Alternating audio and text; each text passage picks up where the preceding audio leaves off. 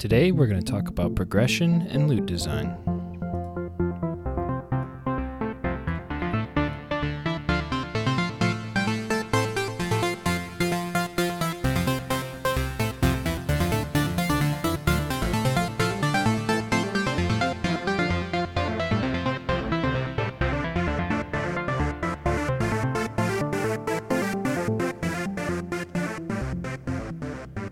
How's it going, everyone? Uh, Uh, welcome to the 12th episode of the Game Dev Field Guide. Today's episode is on progression and loot design.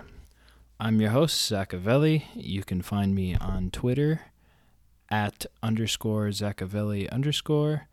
Um, you can find me on Instagram at the same handle. And we have a Discord uh, open to everyone. You can find the invite link in the show notes.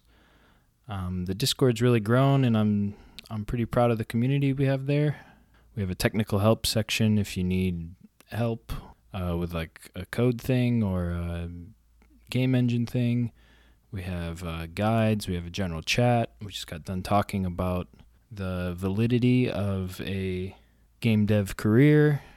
And of course, we do the game dev challenge there. And speaking of the game dev challenge, why don't we uh, get into it? So, last episode's challenge was to design a physics based mechanic for a video game, and I was really looking for submissions that backed up their idea with math. Um, if you remember, last episode was about physics, and I said one of the key things is to understand the physics formulas that are kind of governing the actions that happen in your game. And remember, you don't have to know them to like the point that a physicist would. You just got to know like the fifth grade version of it. So um, this challenge's winner uh, comes from their submission on Discord, uh, and it comes from the user Elliot. He says, For the Game Dev Challenge, I call upon Newton's law of universal gravitation. I've always been amazed at the visualizations that are possible by applying this equation. My game idea is a 2D multiplayer game where each player controls a massive star and tries to capture smaller floating bodies in space to bring them into a stable orbit. The goal is to build the largest stable solar system. When objects collide or collapse into a star, they are destroyed. Players can slingshot objects to neighbor solar systems to wreak havoc. Or wreak havoc. Wreak ha- is the phrase wreak havoc or wreak havoc? Anyways, the Law of universal gravitation governs all interactions. Game rounds are timed. The largest solar system at the end of each round wins.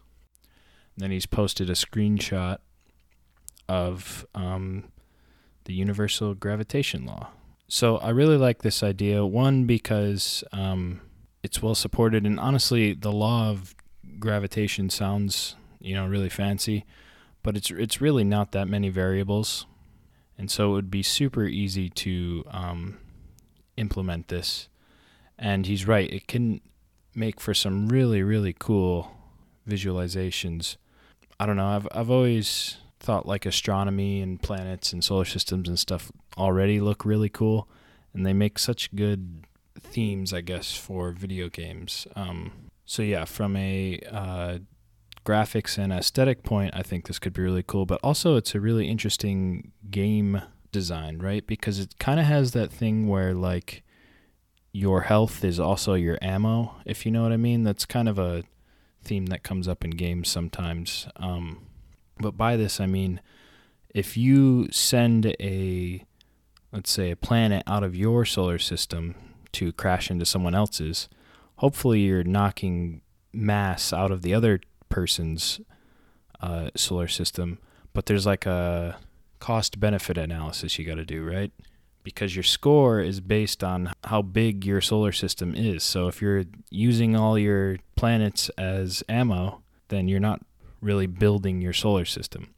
Hopefully, you're destroying the other person's, but if the other person is good enough at the game, they might be able to catch your planets. You know what I mean? So it has an interesting like uh, risk reward type situation. And now that I say that, it could be really cool if you could slingshot like a planet back at the person who threw it at you because it like the planet might only partially enter your orbit And so it goes around like half the circle, and then you let it back out of your orbit and send it back at the person who threw it at you.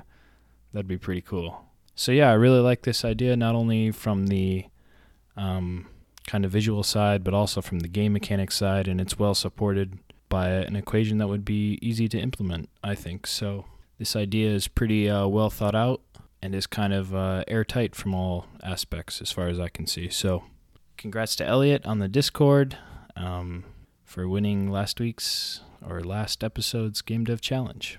So for the next Game Dev Challenge, and remember, um, all the submissions go through the Discord. So you'll have to join the Discord to send in your submissions. And I suppose if you're really like opposed to getting Discord or whatever, you could send me a uh, send me a DM on Twitter. That's at underscore Zachavelli underscore. And um, yeah, I can probably make it work from there if you don't want to get Discord. But anyways, the next jam, I want you to design a piece of loot complete with stats, a sprite, and maybe some story fluff. So, what I had in mind for this was um, like the classic looting games like uh, Diablo 2, for instance, those sort of ARPG games. And usually, how the loot is displayed is you have like a, a sprite kind of in a border. So, imagine like a picture, and then underneath it, you have a description with all the stats. And then, if it's like a really cool sword or whatever, it'll have a little blurb. It'll be something like a character in the world said about it, like this sword is made out of a dragon's tooth or something like that. So yeah, that's the kind of format I'm picturing in my mind, but feel free to like run crazy with it and as long as it fits the criteria of it's a piece of loot with a sprite, stats and some story behind it, um, I'll consider it. So, with that, let's uh, get into the body of the episode. So, today's episode is about progression and loot design. And really, those things go hand in hand, and I'll explain why in a second. Progression actually comes in a lot of forms in video games if you think about it. But today we're going to focus on the two that I think most people associate when they hear the word progression. So these two forms are character progression and item progression. It's important to know, though, that these are only um, two gears of the whole progression machine. For instance, you have stuff like player progression. And I know it's confusing player progression, character progression. Player progression to me is like how good the actual person playing the game gets. You know, at first they're not going to be very good at the game, but they're going to progress as they get more experience. Not like in games experience, but like their actual skill at the game experience. And so that's a form of progression. And like the hand in hand thing with that is level progression, right? You start with the easy levels, and then as you progress through the game, your levels get harder and harder and add new features and new obstacles. And hopefully, the player is progressing so that they can handle the features and obstacles. And yeah, so that's how those kind of gears mesh together. But really, just keep in mind that, well, I'm only going to talk about these two character and item progressions today at length. Uh, I'll explain how some of the other forms complement them. And uh, just know that they're all important, but it's the two that we're going to talk about today. So, first, though, we got to understand what progression's role is in video games. And the point of progression is to offer small goals and reward players for small goals so that they keep like a steady pace progressing through the games. And you want to keep these goals kind of smaller because um, it's a really good way to break up one big goal. If you don't break up the main goal into smaller goals, then it can be really daunting for a player to jump in and see how far they have to go. But if you make it kind of a short term thing, you know, every time they get on and play, they'll have a short term goal to try and achieve. A good example of this is in a different kind of progression that we haven't talked about yet, but it's narrative progression, right? That's how the story moves along. Um, if you just had like the start of the story and the end of the story with no in between parts, it wouldn't really work that well. But the way you tell a story, the way you narratively progress, is that you break up the overarching plot into a bunch of little tiny uh, subplots, sort of. And so you want to do this with all forms of progression. And it usually takes form in the sort of way as a task and a reward. And here's like one of the things that is a mistake that I see in like even like AAA games and you know games with professional game des- designers, which is you always want it to be a task and reward relationship. Sometimes you'll see a game, um, I guess you could call it a task and reward, but what they'll reward you with is just more tasks. So then it just becomes like a task into more tasks into more tasks. And although, like with all rules that I tell you guys, um, you know, rules are made to be broken. So maybe there are games where this kind of dynamic works, but most of the time I feel like tasks that turn into more tasks that turn into more tasks just become really like taxing on the player. Like I don't think it really compels them to play more. I think it just like if you're OCD, you're like never going to run out of stuff to do, but it's almost like torture. It's not like you want to do it, it's just that you want the check marks all in there. So, yeah, try not to reward uh, people with more tasks or goals or even you know i've got nothing against achievements but if you have 10,000 achievements with no purpose on some of them other than you know i can understand achievements for like challenges but achievements like see every blade of grass in the world you know it's it's like a novelty thing but to me, it's just really a way to pad out the game a little bit longer, which, if there's no purpose into padding it out longer, then I don't think it's a good idea. And so, yeah, you always want to offer a reward. And so now we're going to get into the discussion um, of the idea of a Skinner box. And there's probably someone listening who has like a degree in psychology or knows a little bit about psychology and knows about the Skinner box idea. Um, and if you are that person, please go into the Discord and fix the butchering I'm about to do uh, about the topic. But basically, um, this guy Skinner, he was like back in the era of psychology when they were like teaching dogs to salivate when you rang a bell because they associated it with food. And so I don't think he was the guy who discovered that, but I think he was in like that era of psychology and he did a lot of research on compulsion, like the stuff that compels you to do something. And he invented this box where I think it was like a bird or something. Every time he'd touch a button, he'd feed it food or like a treat. And he discovered that if you just keep giving them treats over every every time, like one button press equals one treat, eventually the reward won't be worth it to them. And so they'll stop pressing the button. But if you gave them a reward maybe on like a random amount of button presses, like a reasonable amount. You know, maybe one reward for every, I don't know, 7 to 15 button presses. That would actually make them press the button in the long term for a lot longer time. And so this kind of teaches us that um, you don't want to overdo it with the rewards because sooner or later the rewards are kind of lose their value, right? Like if you're getting rewards for everything, then you're kind of getting rewards for nothing, if if that makes sense. So you want to find that balance where the player feels like their rewards are earned, basically. Um, but there is sort of a darker side to the Skinner box, and that's that, of course, with this idea, um, you might think about how casinos keep people playing. And there's a difference between addiction and being compelled to do something. Um, and this is where, if someone knows more about psychology than I do, please come and explain it.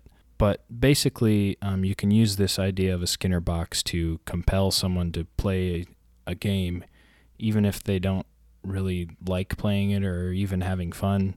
They're just kind of doing it just for this um, compulsion loop. And you see this exploited a lot with mobile games. And to be totally fair and truthful, I was once a mobile game developer, and I definitely used these sort of Skinner box techniques to try and keep people playing my game for a longer amount of time.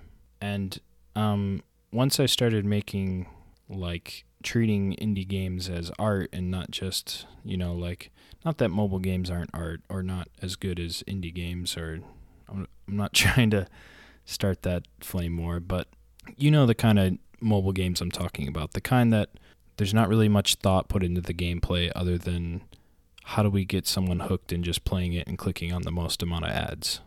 And I realized that basically with a Skinner box, you're just like exploiting someone's sort of human nature to do something that they don't really even want to do.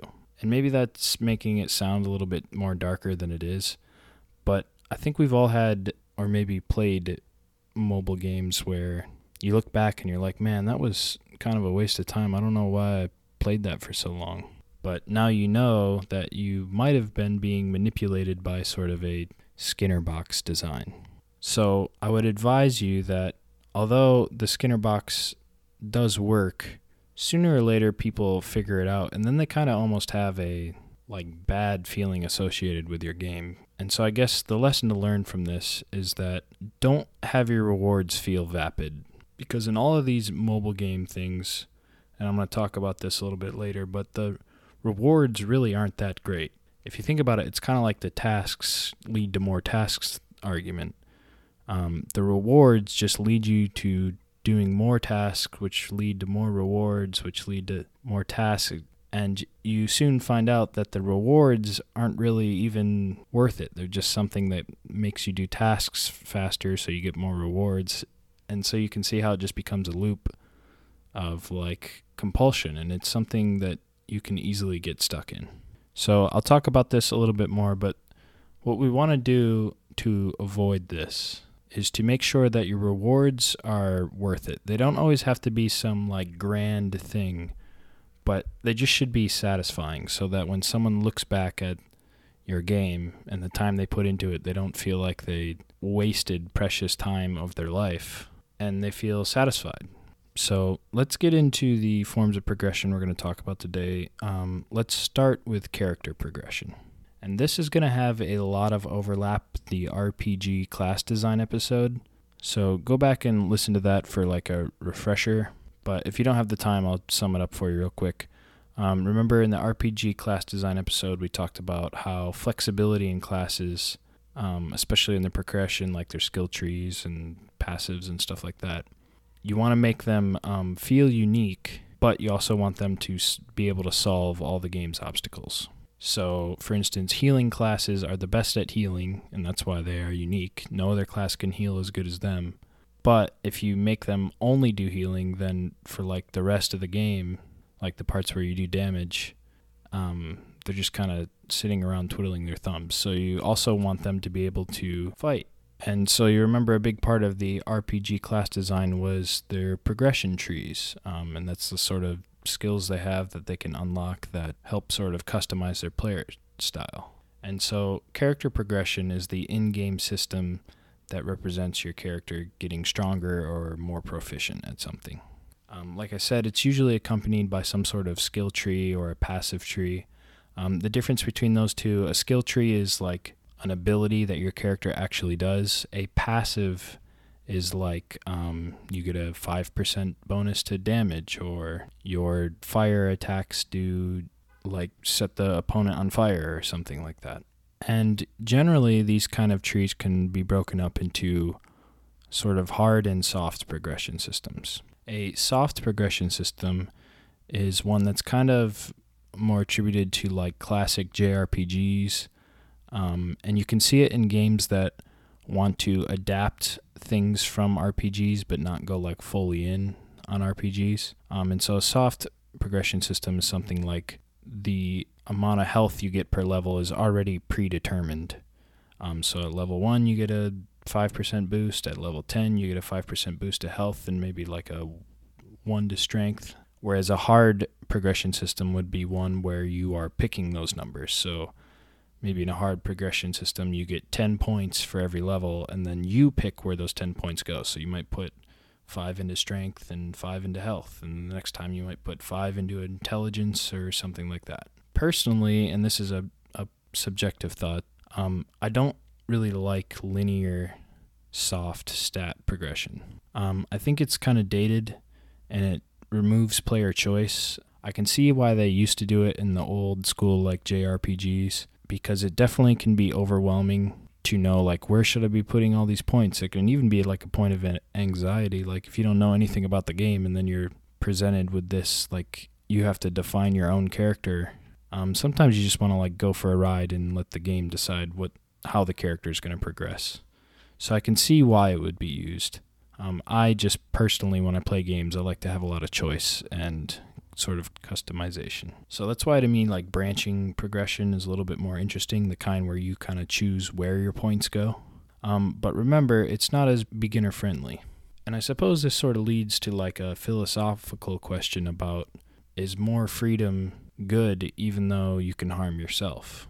Because, yeah, you might have the freedom to choose where your points go, but if you're a like fighting character, but you're putting all your points into intelligence, you know, you might not fit the role as good as someone who might put all their points into strength. So I, I generally believe that freedom of choice is better, but I do acknowledge that this may allow, especially um, people who are not as informed about the genre or how the game systems work, you know, they might put themselves in a tough position because they didn't understand the game systems before they made those choices. So that brings me to another point. Um, with character progression, you usually want some way to reset it.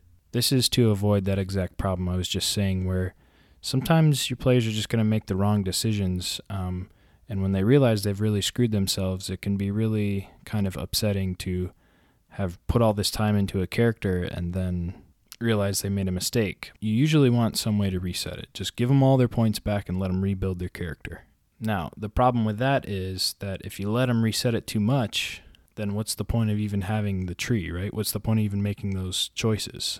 Because the choices are way less impactful if you can just, if they have no consequence, if you can just keep resetting and then changing the choices. Um, maybe for this boss, you want a lot of health, so you pick a bunch of health points, but then the next boss, you want a lot of damage, so then you just would reset your character and do damage.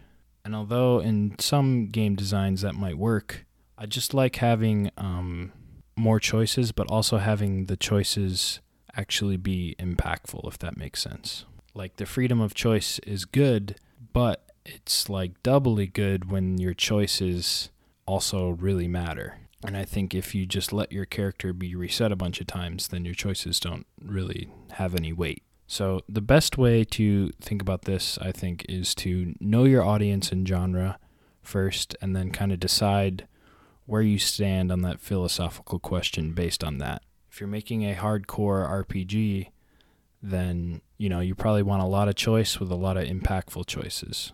But if you're making a children's game, then you might want to have like a soft linear stat progression and maybe kind of help guide them and maybe even in some cases decide for them. So, with that, let's move on to item progression. Item progression to me is very similar to character progression and I could even see the argument that they're the same thing. Um, the way that I think about it, though, is that if the character progression is specific to like their class or their job or who they are as a character, the item is kind of like a general progression that everyone has access to. For example, two different classes uh, might make use of the same sword, so that that one sword can be a form of progression for two different classes. And generally, you see like examples of item progression in loot heavy games, but I would argue that you can see um, like really simple item progression, sort of mixed with level progression in games with more simple loot, like um, Zelda, for instance. Specifically, the game I'm thinking of is um, an Ocarina of Time. Um, the hook shot, that's an example of an item. Of course, there's only one hook shot. It's not like you're opening chests with all sorts of different things. You really it's really just one item. But it is a form of progression and it is an item. So in that case, it's item progression. And I think it actually really shows um, what I was saying earlier about making sure the reward is worth it. The hook shot in Ocarina of Time like opens up this whole new mechanic for the game.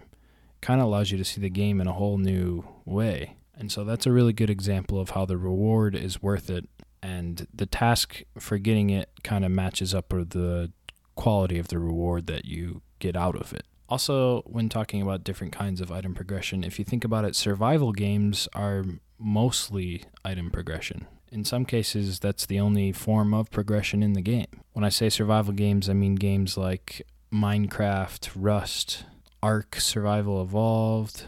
Trying to think, I'm sure I'm missing a few, but basically games in that genre where you know you start by building a wood house and then you get metal tools and then you can build a stone house and so on and so forth. If you think about it the progression in that game is just based on what items you have.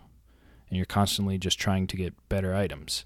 And the reward is worth the task in that because each time you get better items then you can go look for better materials that leads you to be able to do like new kinds of construction you know, there's only so much you can do with a wood shack, but once you unlock stone, then you can start building like fancier steps, um, and your creativity opens up a little bit, and that's that's quite a reward if you think about it. Um, increasing someone's creativity. I mean, imagine if you could do that in real life. If you could just like take some medicine and be more creative. That's basically what you're doing in Minecraft, for instance. So in that case, I think the task is worth the reward. And a thought just kind of came into my head while I said that. Um, we were talking about uh, taking medicine to increase your creativity. I suppose it's kind of like steroids for athletes. And how I just said that in Minecraft, you have to go put in the work to get your creativity open. Like you have to go mine the stone so that you can build the cool stone tower. Game dev is kind of like that. Like to be more creative and make cooler video games, you have to like put in your time on developing your video game making skills. So, yeah, that was just a tangent that came into my head, but yeah, I think that kind of idea though shows how much the reward in Minecraft is worth it. It's not just a task that leads to more tasks, which it might initially seem like, right? It seems like go gather this so you can get better tools to gather more, to get better tools to gather more. It, it kind of has that feedback loop, but if you look a little bit deeper, it's really go gather tools so that you can build and let your creativity flow better. And then you can do that again to have like even more. Like once you get past stone, I can't remember in Minecraft. I think there's is there metal buildings or diamond or anyways, you can go build like the coolest structures when you've worked hard for the cool materials like gold and lapis lazuli and the um, glass. So yeah, I think that's a good example of a reward that's worth it. Sort of increasing your creative tools based on how much work you've put in collecting the materials for your creations. So let's jump back over though to loot heavy games. Um, if you remember, this is stuff like Borderlands, Destiny, Diablo, World of Warcraft things where there's a lot of loot. Usually it's got an element of randomly generated mixed with handcrafted loot. And loot heavy games offer a lot of playstyle customization and um, synergy with the um, sort of character progression. And that's the reward in this case right? You're seeking further customization of your character um, in the way they play by getting better items that more fit your sort of playstyle. So in Diablo, if you like to attack a lot and have fast attacks, maybe you want two daggers, and so you're constantly looking for the dagger loot. But maybe you are actually a barbarian with a lot of health, so you're looking for like the cool armors, the you know, big bulky armors, and that's kind of helping your play a style that you like to play. And I said earlier that the loot systems in these games kind of rely on a randomly generated element. This kind of goes for all randomly generated content in video games, but especially in loot. Make sure that you think out the constraints of your random generation. So let's say that you have a sword and the damage on it is a random number between 1 and 100. And let's just say for now that all the numbers are equally likely. If you only make the monsters in your game have a maximum health of 80, for instance, then what's the difference between the swords 80 through 100? And also, do you want 20% of your swords to one shot every monster in the game? So I know that sounds like a simple thing, but it's a thing that gets messed up a lot. Um, make sure that the constraints of your random generation fit within the balance of your game. So maybe if you know that the max health of the strongest monster in your game is 80, maybe only make the sword a random number between 10 and 30. Um, and that's not just for the higher constraints, too. Let's think about the lower constraints.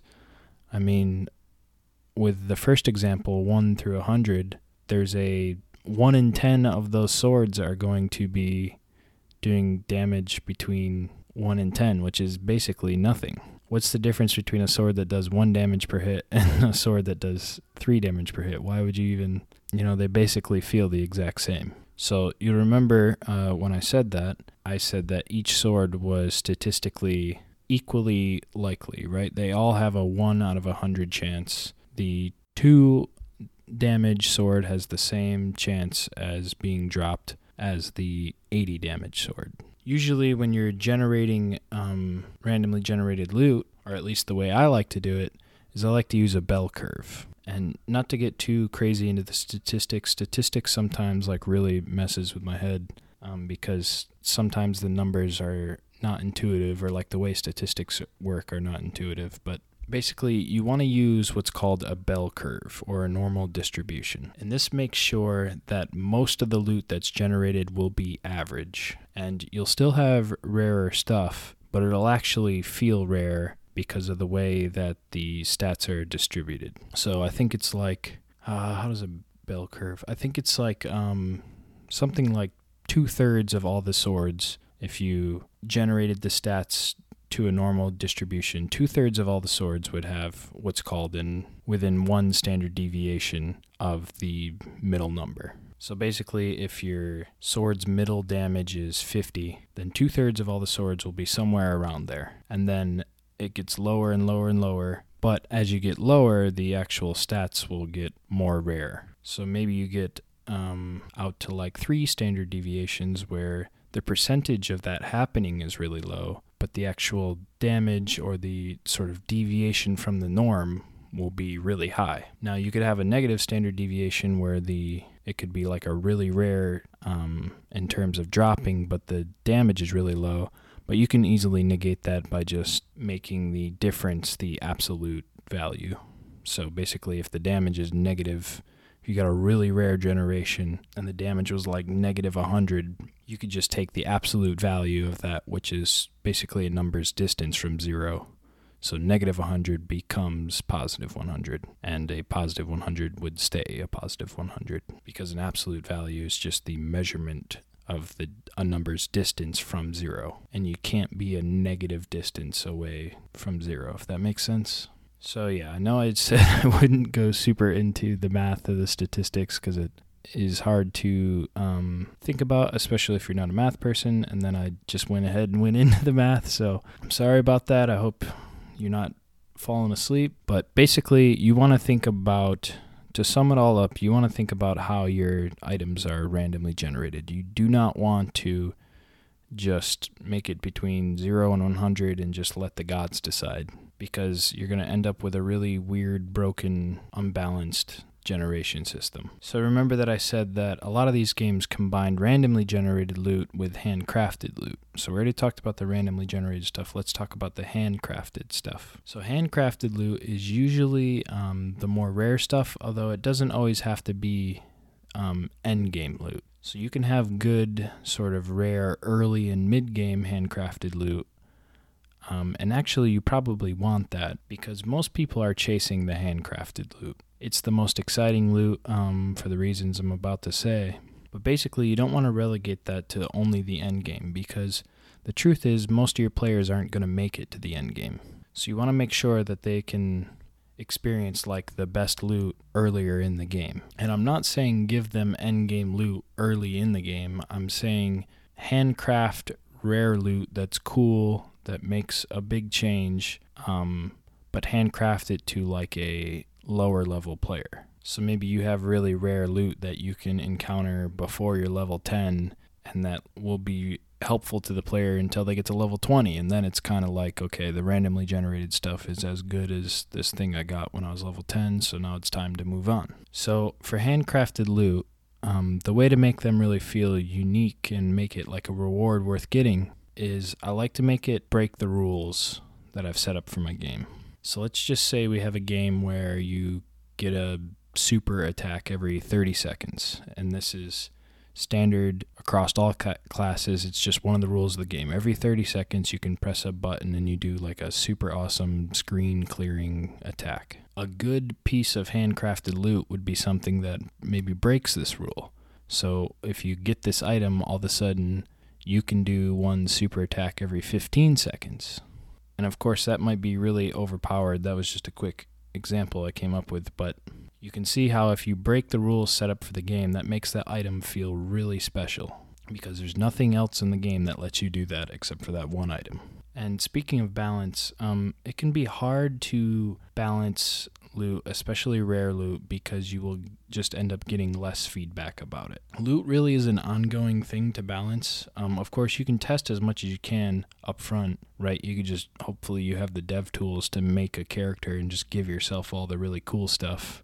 Um, and then play with it and see how good it actually is. And you can do lots of playtesting like that. But once you get all these, you know, chances are you're going to have a bunch of unique loot, and then you got the randomly generated element thrown in there. So there's nearly infinite amount of combinations. And because you have so many combinations of loot, right, like a really good sword mixed with a really good shield, uh, might be really broken. And you wouldn't necessarily find that because maybe the shield it was randomly generated. And it's hard to test something that's randomly generated. So just know that with lots of different kinds of loot and the randomly generated element, um, if you have a lot of players, they're going to find broken synergies. And synergies kind of brings me into a, another point. Um, item progression can be a good way to synergize with character progression. And I think an interesting way to do loot is allow it to synergize with other pieces of loot and a character. So when you're designing loot, make sure you consider how it's going to be used by the characters and how it's going to be used with other items and try to make it so that um, if you use certain items, you get, you know, that even furthers the customization and even furthers the sort of unique rule breaking thing about the item. You can really make an experience um, more than the sum of its parts with cool item and character synergies. And now I want to get into the most important part of item progression and loot, and that is the fact that the loot has got to look cool. and that's that's only a, a half joke. Um, if you're gonna make epic loot, it better look epic. That's a whole part of the reward that we were talking about earlier. And it kind of plays into the idea of another form of progression, which is visual progression. Especially in multiplayer games, you want to look like you have progressed as much as you really have. Basically, you want to flex on the other players and say like, look at all look at how cool I look. Look at all this cool stuff I have. In World of Warcraft, for instance, when you walk into a city, like you know who the lower level players are and who the higher level players are just based on what they're wearing. Half the time the loot I pick in games like this is just what looks cool and not necessarily what's best for my character. But the whole point of loot for some people is just to look cooler than other players. And so just know that how the loot looks and sort of the visual progression has to be just as cool as the game mechanics that the loot offers. So if it's a super awesome weapon, it better also look super awesome. And I kind of want to jump over back to visual progression real quick. Um, visual progression can be a cool in its own way. It doesn't always have to be associated with the player or the character rather. Um, but it's a cool way to add like small details. And when I say it doesn't have to be associated with the player or the character, I mean the player and character's progression. But here's here's a good example. There are some games that add scars to the character for like every time they've died. And so this is kind of a cool nod and kind of a small detail that I suppose when you think about it actually is tied to the player's progression, right? Because the better the player gets, the less scars they're going to have on their body. But the scars are kind of permanent, right? So it kind of shows maybe it does show your character progression, your player progression. It shows how far you've come. Another good example, and this maybe is more along the lines of something that not necessarily affects gameplay. But uh, in one of the GTAs, if you eat too much, then you actually get fat. Like the model of your player changes and you become really fat. And I can't remember if this has like gameplay changes, like you're slower or whatever. But yeah, I think this is just another one of those um, gears, like I was talking about in the progression machine, that is almost like its own small task and reward. And it kind of offers the players some visual details so that they can see um, their own progression. Even if that progression, in some cases, as the examples I showed you, are actually um, reminders of maybe the wrong tasks or sort of a uh, lack of progression. So I know we talked about a lot. I'm just going to quickly summarize it up for everyone. Um, basically, progression should be made up with small tasks and rewards. And remember that you want the rewards to be meaningful, but they don't always have to be grand. And the two types of progression we talked about in this episode are character progression and item progression.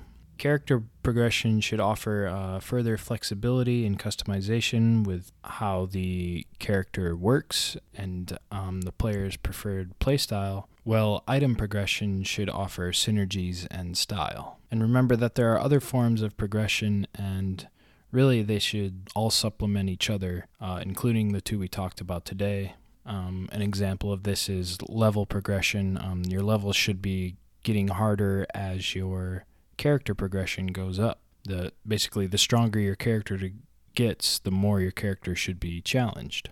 And um, visual progression should coincide with item progression. The better your items are, the cooler you should look.